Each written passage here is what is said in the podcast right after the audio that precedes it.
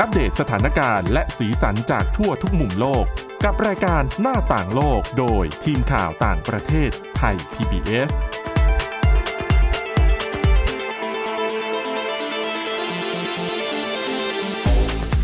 สวัสดีค่ะ ต้อนรับคุณผู้ฟังเข้าสู่รายการหน้าต่างโลกนะคะ มาอัปเดตสถานการณ์แล้วก็สีสันจากทั่วทุกมุมโลกกับทีมข่าวต่างประเทศไทย PBS ค่ะ วันนี้กับคุณ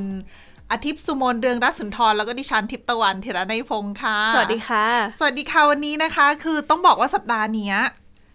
เวทีโลกเนี่ยมีการประชุมใหญ่ ๆ เกิดขึ้นหลายเวทีนะคะค่ะอย่างอาเซียนก็อืมมีการพูดถึงประเด็นที่เกี่ยวข้องกับบ้านเราด้วยอย่างวิกฤตในเมียนมา เพราะว่าเราก็เป็นสมาชิก ตัวตั้งตัวตีคนสำคัญค่ะของวงประชุมอาเซียนด้วยนะคะ แต่ว่าเรื่องของอาเซียนเนี่ย ไม่ใช่วงประชุมเดียวที่ได้รับความสนใจไปทั่วโลกอืม G20 ก็เป็นอีกหนึ่งวงนะคะที่ที่หลาย ๆ คนให้ความสนใจมาตั้งแต่ก่อนหน้านี้ เพราะว่าหนึ่งอาเป็นเวทีซัมมิตประชุมระดับผู้นำโลก ผู้นำค่ะประเทศ แล้วเวทีเนี้ยมีสมาชิกใหญ่ ๆ หลายชาติสหรัฐอเมริกา จีน รัสเซีย ก็มองกันว่า เอ๊ะบรรดาผู้นำจะมาหรือเปล่า เพราะอย่าง G20 ที่อินโดนีเซียเป็นเจ้าภาพเมื่อปีที่แล้ว ก็เป็นเวทีที่ไบเดนมาเจอกับสีจิ้นผิงนะ ค่ะ เออ หลาย ๆ คนก็เลยมองว่า เอ๊ะเจอรอบนั้น แล้วจะมาเจอที่อินเดียเป็นเจ้าภาพ G20 ด้วยหรือเปล่า จะมาคุยกันไหม หรือยังไง ปรากฏก็ไม่มา ก็เลยกลายเป็นประเด็นที่หลาย ๆ คนก็ให้ความสนใจ แต่เรื่องที่น่าสนใจในวง G20 ซึ่งยังไม่เริ่มขึ้นนะคะค่ะเริ่มเริ่มมันเสาร์นี้ ใช่ค่ะ เสาร์อาทิตย์นี้ค่ะ จะเริ่มเสาร์อาทิตย์นี้แล้ว สิ่งที่น่าสนใจไม่ใช่แค่ว่าใครจะมาวงประชุมนี้บ้าง แล้วจะคุยกันเรื่องอะไร สำคัญอีกอย่างหนึ่งแล้วเป็นเรื่องใหญ่มากในอินเดียนะคุณ ใช่ค่ะ ก็คือเรื่องของการเตรียมการ ใช่ค่ะ การเตรียมเขามีตั้งแต่เรื่องของการจัดระเบียบชุมชนแออัดอะอืมหลายๆคนรู้อยู่แล้วล่ะว่ากรุงนิวเดลีเนี่ยก็จะมีย่านที่เป็น คือไม่ใช่แค่กรุงนิวเดลีอย่างเดียวอะมุมไบหรือว่าหลาย ๆ ที่มีชุมชนแออัดนะคะค่ะดังนั้นเขาก็มีการจัดระเบียบจัดการทำความสะอาดนู่นนี่นั่น แต่เรื่องชุมชนแออัดก็เรื่องหนึ่งอืมมีอีกปัญหาหนึ่งในเมืองหลวงของอินเดียที่เป็นปัญหาใหญ่มากแล้ว บางคนไม่รู้คือเรื่องอะไรคะเรื่องของลิงนั่นเองค่ะทำไมคะ ก็คืออะก็อย่างที่คุณทิพย์ตะคุณทิพย์ตะวันบอกก็คือหลาย ๆ คนอาจจะยังไม่ทราบอ้อหลาย ๆ ที่นะคะของกรุงนิวเดลีหรือว่าเมืองหลวงของอินเดียค่ะ มีลิงวอกอาศัยอยู่จำนวนมากเลย มากขนาดไหนอะ ดิฉันเห็นภาพก็เยอะอยู่นะคะคือเหมือนแบบเหมือนบ้านเราอะเหมือนลพบุรีไหมใช่ที่แบบอ่าอยู่อยู่กับคนอย่างเงี้ยค่ะ อยู่ในพื้นที่เดียวกัแต่นเขาไม่ได้ทำร้ายอะไร ก็จริง ๆ คือเป็นปกติอะค่ะที่ทุกที่ที่เวลาคนอยู่ร่วมกับลิง แน่นอนว่าต้องเกิดการเกิดปัญหากระทบกระทั่งอ่าใช่อืมบางทีลิงก็เข้ามาแย่งอาหารอ่า นะคะก็เป็นเป็นปกติแหละใช่เหมือนอะลบบุรีบ้านเราหรือว่าใครไปเขาวังอาจจะเจอเพชรบุรีนะอ่าอ่าค่ะ แล้วก็บางทีนะคะ ก็ชอบวิ่งตัดหน้ารถ ซึ่งเนี่ยโอ้โหอันตรายทั้งกับผู้ขับขี่แล้วก็กับลิงเองด้วย แล้วอย่างนี้มีขบวนผู้นำมาใช่ อันตรายมากเลยนะใช่เพราะค่ะเขาจะวิ่งเร็วแล้วเขาเป็นอืมขบวนยาวอะนะคะ แล้วก็อาจจะทำให้คนบาดเจ็บได้ด้วยนะคะ แล้วก็ที่สำคัญบางครั้งนะคะ ก็จู่โจมคนที่เดินผ่านไปผ่านมา แล้วบางทีเราไม่ทันตั้งตัวค่ะ อยู่ดีก็กระโดดเข้ามาอย่างเงี้ยค่ะ เนี่ยค่ะก็เลยเป็นที่มาที่ทางการอินเดียนะคะ ก็เลยจะต้องมีมาตรการรับมือกับลิงนะคะ เพื่อนะคะเพื่อเตรียมความพร้อมในการเป็นเจ้าภาพนะคะ ซึ่งน่าสนใจมากๆ เพราะว่าดิฉันเนี่ยเห็นภาพด้วยนะคะ คือวิธีแรกที่เขาใช้นะคะ ก็คือมีการตั้งป้ายรูปของข้างหนุมาน ขนาดเท่าตัวจริง คือลิงพวกเนี้ยค่ะ จะกลัวค่ะข้างอ่าเขาก็เลยนำป้ายเป็นภาพเหมือนนะคะ แล้วก็ตัดแบบตัดเป็นรูปข้างหนุมานนะคะ มาติดไว้ตามจุดต่างก็คือก็ป้องกันไม่ใช้ลิงจริง ๆอะเนาะๆใช่นะคะ แล้วก็คือพอตั้งไว้ใช่ไหมคะ พอลิงวอกเห็นเนี่ยก็อาจจะตกใจนิดนึง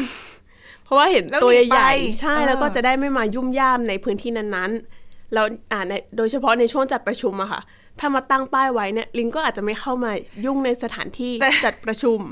แต่ดิฉันขอแนะนำคือดิฉันน่ะแอบดูรูปมาแล้วค่ะก่อนหน้านี้อืมรูปน่าตกใจว่าสมควร คือถ้าสมมติเดินอยู่มืดๆแล้วแบบหันไปเห็นแบบ มีพังงะนะคุณ แล้วเป็นเงาตะคุ่มตะคุ่มนะคะโอ้แล้วบางรูปคืออ้าปากด้วย ใช่ค่ะ ก็เลยกลัวนิดนึงว่าเดี๋ยวบรรดาผู้นำประเทศต้องมีการประชาสัมพันธ์ก่อนนะอ่าใช่ไม่งั้นเดี๋ยวเขาเห็นนะ เห็นแล้วเขาจะแบบเอ้าแล้วอันนี้คือตัวอะไรทำไมมันตั้งอยู่ตรงนี้โอ้ค่ะ ก็คือเจ้าหน้าที่อินเดียค่ะ เขามองว่าจะให้ย้ายย้ายลิงพวกเนี้ยค่ะ ออกไปจากถิ่นที่พวกมันอาศัยอยู่เนี่ย คงจะทำไม่ได้ ก็เลยจะต้องมีมาตรการแบบเนี้ยออกมา แล้วก็ไม่ได้ติดแค่รูปป้ายข้างเท่านั้นนะคะ เขายังมีการจ้างทีมทีมหนึ่ง เรียกว่า Monkey Men อืมคือทีมเนี้ยค่ะ จะเป็นทีมที่ถูกฝึกวิธีไล่ลิงมาแล้วนะคะ ก็คือเป็นคนที่ถูกฝึกวิธีไล่ลิงมา ประมาณ 30-40 คน กระจายไปตามจุดต่างๆ ซึ่งคนกลุ่มนี้นะคะจะสามารถเรียนเสียงของข้างได้ แล้วเขาก็จะไปอยู่ตามจุดต่างๆ แล้วก็ทำเสียงออกมาค่ะ ให้เรากับว่าตรงนั้นน่ะมีข้างหนุมานอยู่นะ ถึงไม่มีรูปอยู่แต่ถ้าเสียงมานี่ก็ใช่ ก็ถือว่าเป็นการสร้างอาชีพด้วยนะ คือดิฉันเห็นบางประเทศถ้าเขาจะไล่แบบเนี้ยเขาจะมีแบบ เหมือนเป็นรถกระจายเสียงอะอ่าเปิดสปีกเกอร์ หรือเปิดลำโพงอะไรอย่างเงี้ยค่ะค่ะ แต่แบบนี้ก็สร้างสร้างอาชีพได้ เราเยอะด้วยนะคะ30ถึง40คนเลยนะคะ แล้วก็ขณะเดียวกันนะคะ ป้ายรูปข้างเนี่ยจะถูกย้ายตำแหน่งด้วยอืมทำให้ดูเหมือนว่าข้างหนุมานตัวนั้นมีชีวิต แล้วก็กระโดดไปตรงนี้เดินไปตรงนี้ ก็คือเหมือนใช้ชีวิตอยู่จริง ๆอะค่ะ จริง ๆ ดิฉันว่า คือถ้ามีเวลาในการเตรียมการนะคะอาจจะทำแบบเป็นหุ่นยนต์อะโอ้โหเออเราให้เขาขยับอ่าเองไงคุณไม่ต้องคุณไม่ต้องแบบย้ายภาพอะแล้วคุณก็ให้ให้หุ่นยนต์ข้างอะขยับขึ้นขึ้นลงลงนิดนึงอะไรอย่างเงี้ยเออน่าสนใจอาจจะช่วยนะได้คะนะใช่เออแต่อันนี้อาจจะต้นทุนสูงกว่า ใช่ เออเอ่อแต่ลิงได้ข่าวว่า ลิงก็ ก้าวร้าวพอสมควรนะมคือยังสู้กลับกับข้างด้วยใช่ไหมใช่ค่ะ คือเขาบอกเขาบอกนะคะว่าบางจุดตั้งป้ายไว้แค่สามวันสามวันเนี่ยกลัวนะคะ แต่พอวันถัดไปมารุมฉีกป้ายทิ้งเป็นเสียงๆไปแล้ว คืออาจจะไม่พอใจคืออมสามวันนี่ยืนแยกเขี้ยวอยู่นั่น ใช่เออก็เลยชวนพวกมานะคะ มารุมทำร้ายอะก็อาจเป็นไปได้นะคะ ซึ่งจริงๆแล้วในช่วงหลายสิบปีที่ผ่านมาค่ะ ในกรุงนิวเดลีนะคะ เขาจะใช้ วิธีไล่ลิงพวกเนี้ยด้วยการให้คนอะจูงข้างตัวเป็นๆมาเดินไปรอบๆ เพื่อไล่ให้ลิงกลัวค่ะ แต่ว่าก็ถูกศาลตัดสินว่าเป็นการกระทำที่โหดร้ายทารุณต่อข้าง เพราะว่าต้องนำข้างมากักขังเอาไว้อ๋อนะคะ ก็เลยต้องยกเลิกวิธีนี้ไป แล้วก็เปลี่ยนมามาใช้วิธีนี้ แต่ก็ต้องรอดูเสาร์อาทิตย์นี้นะคะ ว่าจะเป็นยังไง ใช่ไหมใช่แต่เขายังไม่ได้บอกใช่ไหมคะว่า ว่าได้ผลมากน้อยแค่ไหนยังไม่ได้บอกค่ะ แต่ว่าจริง ๆ ตามโรงแรมที่ตัวแทนจากต่างประเทศจะเข้าพักอะค่ะ เขาก็จะมีการระดมทีมมังกี้เมนเนี่ยไปประจำการอยู่ด้วย โรงแรมละหนึ่งคน เพื่อป้องกัน ใช่ แล้วก็จะมีเจ้าหน้าที่คอยดูแล ถ้าเกิดเหตุอะไรก็จะส่งทีมพวกเนี้ยเข้าไป ส่วนหนึ่งมันก็เป็นเรื่องของภาพลักษณ์เหมือนกันนะอ่าใช่ค่ะ ไม่แต่ว่าอินเดียก็ไม่ใช่ว่าไม่เคยจัดการประชุมใหญ่ ๆ ระดับโลกนะอืมก็ไม่น่าจะมีปัญหาอะไรหรือเปล่า ดิฉันไม่แน่ใจเลยแต่อะก็ค่ะคงกังวลแหละ ว่าว่าเดี๋ยวลิงอาจจะมีพฤติกรรมยังไงหรือเปล่าแล้วอากาศอาจจะมีผลด้วยหรือเปล่ากับพฤติกรรมของพวกเขาอะไรอย่างเงี้ยค่ะ หรือไม่ก็ลิงอาจจะเพิ่มจำนวนขึ้นหรือเปล่าอ๋อนี่ช่วงโควิด -19 ด้วยอะนะคะอืมเพราะว่าช่วงนั้นก็คนไม่ออกมาก็ ก็มีข่าวว่าอาจัดก็จะออกมาเหมือนแบบยึดพื้นที่ของเราของเขาคืนน่ะ เพราะว่าเราเมืองเราขยายไปรุกล้ำพื้นที่เขาอะนะคะ ก็เรื่องของสัตว์ที่มาอยู่ร่วมกับคนในเมืองอย่างเงี้ย จัดการยากจริง ๆ นะ ใช่เออค่ะแล้วคือไม่ใช่แค่อินเดียประเทศเดียวนะหลาย ๆ ประเทศก็เจอปัญหาเหมือนกัน คือไม่ใช่แค่ลิงอย่างเดียวด้วย มีสัตว์ชนิดอื่น ๆ ด้วยก่อนหน้านี้ก็มีข่าวเรื่องที่อิตาลีหรือเปล่า ที่ยิงหมีอะนั่นก็เป็นข่าวใหญ่เหมือนกันแต่อันนั้นใช่คือก็เป็นหมู่บ้านที่อยู่ใกล้กับอุทยานแห่งชาติอืม แล้วแม่หมีก็พาลูกหมีมาเดินในเมืองเป็นประจำอยู่แล้วอะนะคะ แต่ว่าแล้วคนที่เขากลัว แล้วคนที่เขาไม่รู้อย่างเงี้ยค่ะใช่ไหมอะดิฉันดิฉันว่าแอบเข้าใจนิดนึงนะเออก็ถูกนะอืมคือคือเราก็มองในสองมุมเนาะคือถ้าสมมติว่าเราเป็นชาวบ้านที่อยู่แถบนั้นเราชินกับกับการที่เราเห็นสัตว์ป่า เดินมา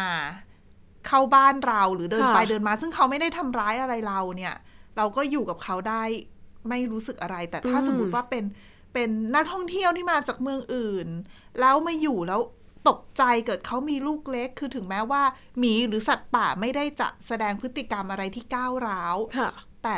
ก็อาจจะทำให้เขากลัวได้ใช่แต่ว่าการตอบโต้ของเขาเนี่ย มันก็ต้องดูด้วยเหมือนกันว่ามัน มันพูดยากจริงอืมก็เป็นปัญหาที่จริง ๆ คนก็มีส่วนผิดนะคะ เพราะๆว่าอะใช่เราขยายเมืองออกไปใช่แล้วบางทีค่ะก็ไปลุกล้ำพื้นที่ป่าทำให้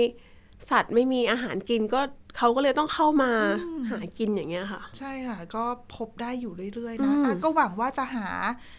เส้นตรงกลางได้อะ ค่ะ อืมอะยังอยู่ต่อในอินเดีย แล้วก็เป็นเรื่องที่จะว่าสืบเนื่องมาจาก G20 ได้ไหมะเพราะว่าหลาย ๆ คนเนี่ยก่อนหน้านี้มีกระแสข่าวในสื่อสังคมออนไลน์ดังหนาหูเลยว่า เอ๊ะ อินเดียจะเปลี่ยนชื่อประเทศเหรอทำไมมีชื่อเรียก แบบใหม่ออกมาอืมอ๋อก็คือประธานาธิบดีรูบาดีมูมูค่ะ ประธานาธิบดีของอินเดียนะคะ คือจะเป็นเจ้าภาพเลี้ยงรับรองผู้นำ G20 ก็เลยมีการส่งบัตรเชิญนะคะค่ะทีนี้ในชื่ออะค่ะ เขาใช้คำว่า president of Bharat อืมถ้าเป็นคนแล้วไทยทำไมจะเรีถึยกงไม่ภาเป็นรัตแบบนะคะ Republic of India อะไรอย่างเงี้ยเนี่ยค่ะ ก็เลยเป็นที่มาที่เกิด คำถามเกิดกระแสต่างๆนะคะ ว่าทำไมถึงใช้ชื่อนี้นะคะ ซึ่งจริงๆอะค่ะชื่ออินเดียนะคะคือในอินคนอินเดียเขาจะเรียกตัวเองว่าภารัตอยู่แล้วนะคะแล้วก็ยังมีชื่ออื่นอีก เป็นเป็นชื่อที่หมายถึงเป็นชื่อภาษาอินเดียสันสกฤตใช่ค่ะอ๋อนะคะก็จะมีทั้งพารัตนะคะมีพาราตะด้วยมีฮินดูสถานด้วย แต่ว่าชื่ออินเดียค่ะ จะถูกนำมาใช้อย่างแพร่หลายมากกว่าทั้งในแล้วก็ต่างประเทศนะคะ ส่วนชื่อพารัตเนี่ยก็จะ คือทั้งสองชื่อเนี้ยค่ะ เขาจะใช้สลับกันไปมา คือใช้แทนกันไปมาทั้งสาธารณชนเองแล้วก็ทั้งเป็นอย่างเป็นทางการก็ใช้เหมือนกันนะคะ แต่ว่าถ้าเป็นตำแหน่งระดับสูงในประเทศเนี่ย เขาจะมักใช้คำว่าอินเดีย ในการระบุตำแหน่งนะคะ อย่างเช่น ประธานาธิบดีอินเดีย นายกรัฐมนตรีอินเดีย ก็คือเวลาที่สื่อสารเป็นภาษาอังกฤษเนี่ย ก็จะใช้ชื่ออินเดียช่เป็นไมส่วนใหญ่ เพราะว่าดิฉันว่าคือหลายๆคนก็จะคุ้นชื่อ ชื่ออินเดีย พอเรียกเป็นชื่ออื่นคนก็จะไม่คุ้นละ อย่างอย่างตุรกีาตอนนี้ใช่ถึงแม้ว่าเขาจะเปลี่ยนอย่างเป็นทางการว่าเป็นตุรเกียแล้วเนี่ย ก็ไม่คุ้นนะ ใช่ค่ะซึ่งซึ่งนี่ก็เป็นชื่อที่เขาเรียกอยู่ของเขาอะนะคะอืมก่อนหน้านี้แล้วก็ให้ต่างชาติจะได้เรียกตามด้วยมันก็มันต้องใช้เวลาเหมือนกันนะ ในการที่จะเปลี่ยนการรับรู้การเข้าใจของคนอะใช่ค่ะ แต่ว่าคือในช่วงหลายปีที่ผ่านมาค่ะ รัฐบาลของพรรคชาตินิยมของนายกรัฐมนตรีนเรนดราโมดีนะคะ ก็พยายามเปลี่ยนชื่อประเทศเป็นภารัตอืมนะคะ คือเขาบอกว่าเพื่อช่วยให้ประชาชนเนี่ยก้าวข้ามกับความคิดที่ก็คือเคยตกเป็นเมืองขึ้นตกอยู่ใช่ ก็คือจะให้ก้าวผ่านสิ่งนี้ไปให้ได้นะคะ ซึ่งผู้สนับสนุนการเปลี่ยนชื่อในคำเชิญของประธานาธิบดีก็บอกนะคะว่า การที่อังกฤษในช่วงที่เข้ามาปกครองอาณานิคมอะค่ะ กำหนดให้ใช้ชื่ออินเดียเนี่ย ก็เพื่อบดบังชื่อเก่า แล้วก็เป็นการสร้างมรดกของอังกฤษนะคะ แต่ว่าพรรคฝ่ายค้านอินเดียก็ออกมาวิจารณ์ท่าทีเนี้ยค่ะว่าท่าทีในการเปลี่ยนชื่อนะคะ แล้วก็บอกว่าความเคลื่อนไหวเนี้ย มีเป้าหมายที่จะบดบังพรรคพันธมิตรทางการเมือง คือมีพรรคใหม่ก่อตั้งมาได้สองเดือน แล้วชื่อชื่อย่อของเขาเนี่ย เป็นคำว่าอินเดีย เขาก็เลยมองว่า ที่ผลักดันให้เปลี่ยนเนี่ยอาจจะเป็นเพราะเรื่องการเมืองด้วยหรือเปล่า จริงๆแล้วเรื่องของชื่อเนี่ยมันก็มาผูกโยงกับเรื่องของการเมืองได้เหมือนกันนะ เพราะจริงๆแล้วพออย่างที่คุณอธิพิสมนบอกว่าชื่อมันเป็นชื่อที่อังกฤษตั้งขึ้น ดังนั้นก็เลยจะให้ความรู้สึกว่าอินเดียอยู่ใต้อาณานิคมของอังกฤษหรือเปล่า ยังคงมีคือเขาเรียกว่าอืม ยังคือกลายเป็นว่าอินเดียยังมีกลิ่นอายของประเทศใต้อาณานิคมอยู่อะเขาก็อยากค่ะที่จะเป็นอิสระมากกว่ามากขึ้นหรือเปล่าก็เลยอยากที่จะใช้ชื่อของตัวเอง อืมตั้งแต่ก่อนที่อังกฤษจะเข้ามายึดครองอะนะคะ ซึ่งก็เป็นไอเดียที่ตอนเนี้ยบรรดาประเทศใต้อาณานิคมจำนวนไม่น้อยก็ ก็เริ่มออกมาพูดถึงเหมือนกัน คือไม่ใช่แค่เรื่องชื่อนะแต่อาจจะเป็นเรื่องของวัฒนธรรมประเพณีหรือว่าอะไรค่ะอืมแต่ฝ่ายค้านเขาก็มองว่าก็คือภารัฐเนี่ยก็รู้จักกันอยู่แล้วแหละ แต่ว่าอินเดียก็คือรู้จักไปทั่วโลอินกเดียก็คืออินเดีย ใช่อืมแล้วก็เขามองว่าก็คิดว่าอาจจะไม่ทำอะไรที่จะมาทำลายคำว่าอินเดียที่ใช้เวลามาตั้งหลายปีกว่าจะสร้างชื่อขึ้นมาอย่างเงี้ยค่ะ แต่บ้านป็เราอีก็ประเด็นหนึ่งบ้านเราก็อาจจะจะ พอเปลี่ยนง่ายหน่อยนะ เพราะว่าเราก็จะคุ้นชื่อแบบชื่อเล่นแบบดินแดนพารตะอะไรแบบนี้ใช่ไหมเราอาจจะแบบใกล้ๆหน่อยแต่เพราะถ้าเป็นชาติตะวันตกเนี่ยเขาอาจจะไม่ไม่คุ้นเลยอะอืมใช่ไหมแต่ว่าโอ้ยดิฉันว่าต้องใช้เวลาค่อนข้างนานเลยค่ะ เพราะว่าอินเดียก็คืออินเดียสำหรับดิฉันนะใช่ไหมอืมคือแล้วมันไม่ใกล้กันด้วยไงใช่คือคำมันคนละคำกันเลยอะค่ะอะ ก็รอดูกันต่อไปนะคะจะเปลี่ยนไม่เปลี่ยนยังไง แต่ แต่ถ้าเปลี่ยนเดี๋ยวจะเอามาเล่าให้ฟังค่ะอะเรื่องต่อไปไปดูกันเรื่องที่เป็นข่าวใหญ่อีกหนึ่งเรื่อง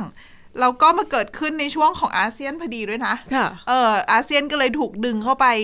แหมขอความช่วยเหลือ คือจริงๆก็ไม่ใช่ขอความช่วยเหลือหรอก ขอให้อาเซียนแสดงจุดยืนชัดเจนมากขึ้น ก็คือเรื่องของเออผู้นำสูงสุดเกาหลีเหนือคิมจองอึน มีข่าวนะคะค่ะคือทางรัฐบาลรัสเซียเองยังไม่ยืนยันอืมแต่สื่ออเมริกัน แล้วก็เจ้าหน้าที่ในรัฐบาลอเมริกันจำนวนหนึ่ง ออกมาบอกว่าคิมจองอึนเตรียมเดินทางเยือนรัสเซีย แล้วไปทำอะไรแน่นอนไปเจอค่ะวลาดิเมียร์ปูติน ประธานาธิบดีนะคะ ก็ก็เป็นข่าวข่าวลือหนาหูเลยทีเดียวแหละ ว่าน่าจะไปเจอกันเนี่ย เร็วที่สุดเนี่ยอาจจะเป็นวันอาทิตย์ด้วยซ้ำอาทิตย์นี้เหรอคะวันอาทิตย์ที่จะถึงนี้อะโอ้โหอ่า อันนี้คือเร็วที่สุดนะ เพราะว่าอ่าเขาจะมีการประชุมที่วลาดิวอสต็อกอืมซึ่งก็เป็นเมืองที่อยู่ไม่ไกลจากพรมแดนเกาหลีเหนือ ค่ะ เออ ดังนั้นเนี่ยเขาก็เลยบอกว่า เอ๊ะ ซึ่งเดินทางไปด้วยรถไฟได้นะอืมเออ ซึ่งคิมเนี่ยก็เคยไปเมืองนี้แล้วไปเจอปูตินเมืองนี้ ที่เมืองนี้มาก่อน ซึ่งค่ะเป็นการพบกันครั้งแรกด้วยนะคะ ตั้งแต่เมื่อปี 2019อืมเขาก็เลยจับตามองว่า เอ๊ะรอบนี้จะไปเจอกันหรือเปล่า ซึ่งแน่นอนถ้ารอบนี้ไปเจอกันเรื่องที่จะคุยกัน หนีไม่พ้น เรื่องของอาวุธอะค่ะ เรื่องของสงครามรัสเซียอืมยูเครนก็ผลพวง คือเป็นเรื่องของการที่จะแลกเปลี่ยนของกันค่ะคือก่อนหน้าเนี้ยถ้าเราดูย้อนกลับไป ในช่วงหลายเดือนที่ผ่านมาจะเห็นความคืบหน้าของเรื่องความสัมพันธ์ระหว่าง รัสเซียกับเกาหลีเหนือเนี่ยค่อนข้างชัดเจนนะ ซึ่งในบางมุมดิฉันรู้สึกว่ามีความเกาหลีเหนือกับรัสเซียเนี่ยมีกิจกรรมความร่วมมือด้วยกันเนี่ยในช่วงที่ผ่านมาเนี่ยหนาหูมากกว่า เกาหลีเหนือกับจีนด้วยซ้ำอ่าค่ะอะเรารู้อยู่แล้วว่าเกาหลีเหนือกับจีนเนี่ยเป็นพันธมิตรหลักกันอยู่อะนะคะอืมซึ่งตอนเนี้ยก็มีความพยายามที่เกาหลีเหนือจะไปยกระดับความสัมพันธ์กับรัสเซีย เพราะอะไรเพราะทั้งสองฝ่าย มีผลประโยชน์ต่างตอบแทนกันอืมแน่นอนว่ารัสเซียอยากได้อาวุธจากเกาหลีเหนือค่ะ เพราะว่าเกาหลีเหนือเนี่ย คุณอย่าลืมว่า นับตั้งแต่สงครามเกาหลีจบลงปี 1953 จบลงเนี่ยไม่ใช่ว่าสงครามยุติลงนะคะ คือเขายังถือว่าอยู่ในสภาวะสงครามอยู่ ทั้งสองเกาหลีเลยอืมดังนั้นเกาหลีใต้เนี่ยจึงยังมีการเกณฑ์ทหารอยู่ ค่ะ แล้วต้องพร้อมรบเสมอ เกาหลีเหนือเอง นอกจากโครงการเรื่องของการพัฒนาอาวุธนิวเคลียร์แล้ว ยังคงเดินหน้าสั่งสมและทดลองและพัฒนาอาวุธของตัวเองอยู่สม่ำเสมอค่ะซึ่งหนึ่งใน ศักยภาพของกองทัพเกาหลีเหนือที่ที่ติดอันดับโลกก็คือ เรื่องของขีปนาวุธอืมการโจมตีด้วยพวกอาวุธที่เป็นปืน ปืนใหญ่นู่นนี่นั่น เพราะว่าเขาพัฒนามาก่อนแล้วเขา เขาเขารบมาตั้งแต่สมัยเป็นทหารบก เยอะๆ คือเป็นทหารภาคพื้นน่ะนะคะค่ะเออดังนั้นเนี่ยทหารที่เป็นอุปอาวุธที่เป็นสำหรับกองทัพบบกเนี่ยเขาจะค่อนข้างที่จะมีความแข็งแกร่งอืมมีศักยภาพสูง ดังนั้นเนี่ยก็เลยเป็นสิ่งที่ที่รัสเซียเนี่ยน่าจะต้องการหลักๆ ก็คือกระสุนปืนใหญ่ เพราะว่าใช้กันในสงครามรัสเซียยูเครนเยอะมากนะคะสำหรับกระสุนปืนใหญ่คือ ก่อนหน้านี้เราได้ยินข่าวว่ายูเครนไม่มีกระสุน คือกระสุนจะหมดแล้วค่ะจนชาติตะวันตกหลายชาติเนี่ยต้องคอยป้อนจัดส่งกระสุนปืนใหญ่มาให้อะนะคะ ซึ่งก็กระทบกันเป็นวงกว้างรัสเซียเองก็มีปัญหาไม่ต่างกันอืมเรื่องของขีปนาวุธเรื่องของกระสุนปืนใหญ่ดังนั้นเนี่ยถ้าได้จากเกาหลีเหนือเนี่ยก็ก็น่าจะช่วยได้เยอะ ซึ่งก็มีข่าวมาตั้งแต่ก่อนหน้านี้แล้วนะคะว่า รัสเซียนี่ติดต่อไปขอขอการสนับสนุน กระสุนปืนใหญ่จากเกาหลีเหนือ แต่ว่าแต่ว่าเท่าที่มีข้อมูลชาติตะวันตกมีข้อมูลเนี่ยคืออาจจะมีส่งให้บ้างกับทางกลุ่มวักเนอร์ แต่ไม่ได้ส่งในปริมาณที่เยอะค่ะดังนั้นเนี่ยก็เลยยังไม่ได้มีใครพูดอะไรมากมายสักเท่าไหร่นักอะนะคะอะเรื่องของอาวุธเรื่องของกระสุนปืนใหญ่ใช่ไหมนอกจากกระสุนปืนใหญ่แล้วเนี่ยเขาบอกว่ารัสเซียน่าจะอยากได้การสนับสนุน เรื่องของขีปนาวุธต่อต้านรถถังด้วยอืมเนื่องจากตอนเนี้ยสงครามสมรภูมิยูเครนเนี่ยนะคะ สิ่งที่ใช้รบกันหลักๆ เลยที่เขาบอกเป็นกำลังหลักของสงครามครั้งนี้ก็คือรถถังอืมแล้วชาติตะวันตกสนับสนุนรถถังจำนวนมากให้กับยูเครนค่ะใช้ในการบุกในปฏิบัติการโต้กลับตอนนี้อะนะคะ ซึ่งก็ เริ่มเห็นความคืบหน้าถึงแม้จะช้าก็ตาม ค่ะ ดังนั้นเนี่ย พอมีรถถังเยอะรัสเซียก็จำเป็นต้องใช้กระสุนต่อต้านเอ่อขีปนาวุธต่อต้านรถถังเยอะมากขึ้น ดังนั้นก็อะก็อยากจะได้จากเกาหลีเหนือ อันนี้คือสิ่งที่รัสเซียอยากได้จากเกาหลีเหนือมากที่สุด ส่วนเกาหลีเหนืออยากได้อะไรจากรัสเซีย คือรัสเซียมีทุกอย่างนะคะที่เกาหลีเหนือ อยากได้ เพราะคุณอย่าลืมว่าเกาหลีเหนือ อันหนึ่งโดนแซงชั่นเยอะมากค่ะจากทั่วโลกอะโดยเฉพาะชาติตะวันตก แล้วโดนแซงชั่นมานาน คว่ำบาตรมานาน เศรษฐกิจพังต้องพึ่งพิงจีนเป็นหลัก เงินที่มีก็ต้องเอาไปสนับสนุนการพัฒนาอาวุธอืมประชาชนได้รับความยากลำบาก แล้วเจอภัยธรรมภัยธรรมชาติ น้ำท่วมเอ่ยอะไรเอ่ยเกาหลีเหนือเนี่ยถ้าเจอเหตุแบบเนี้ยผลผลิตทางการเกษตรไม่มีนะคะค่ะ ดังนั้นเนี่ยเดิมที่มีผลผลิตทางการเกษตรเนี่ยประชาชนก็อดอยากอยู่แล้วอืมแล้วพอไม่มีเนี่ยกระทบหนักเป็นวงกว้างด้วย ดังนั้นเนี่ยเรื่องของอาหาร เรื่องของปุ๋ยธัญพืชต่างๆ เป็นสิ่งที่มีเยอะดีกว่าไม่มีอืมมีเยอะดีกว่ามีพอดีด้วย ค่ะ อ่า ดังนั้นเนี่ยเขาก็เลยมองว่าอารัสเซียเนี่ยอาจจะเข้ามาช่วยเติมเกาหลีเหนือตรงนี้ได้ แต่อันนี้ไม่ใช่ปัญหาเร่งด่วนค่ะ เรื่องเชื้อเพลิงเรื่องของอาหาร ปัญหาเร่งด่วนตอนนี้คือ การยกระดับความร่วมมือระหว่างสหรัฐ เกาหลีใต้ ญี่ปุ่นกำลังทำให้เกาหลีเหนือเนี่ยต้องขยับตัวเพื่อเพื่อพัฒนาพัฒนาโครงการอาวุธของตัวเองเนี่ยให้ล้ำสมัยทัน เพื่อรับมือได้อืมดังนั้นเนี่ย ตอนนี้เกาหลีเหนือก็เลยไปทุ่มงบประมาณในเรื่องของการพัฒนาด้านต่างๆ เราจะเห็นว่าเขามีการทดลอง อาวุธทดสอบขีปนาวุธต่างๆ เนี่ย ถี่เหลือเกินค่ะถี่มากนะ คือช่วงสักสองสามปีก่อนหน้านี้นี่แทบเราแทบไม่เห็นเลยอะแต่ปีที่แล้วจนถึงปีเนี้ยโอ้โห แทบจะทุกเดือนค่ะเดือนหนึ่งบางทีหลายครั้งด้วยนะใช่งงเลยนะคะอ่าดังนั้นเนี่ยเขาก็เร่งพัฒนาอาวุธนะคะ ซึ่งหนึ่งในสิ่งที่เกาหลีเหนือต้องการจากรัสเซียมากที่สุดคือเรื่องของเทคโนโลยีดาวเทียม เพื่อทำการอืมสอดแนมได้ ค่ะอะ กับอีกอย่างหนึ่งคือเรือดำน้ำพลังงานนิวเคลียร์ คือตอนนี้หลายๆละผู้เชี่ยวชาญบางคนเขาบอกแล้วว่าเกาหลีเหนือเนี่ย จะเรียกว่าเกาหลีเหนือเป็นมหาเป็น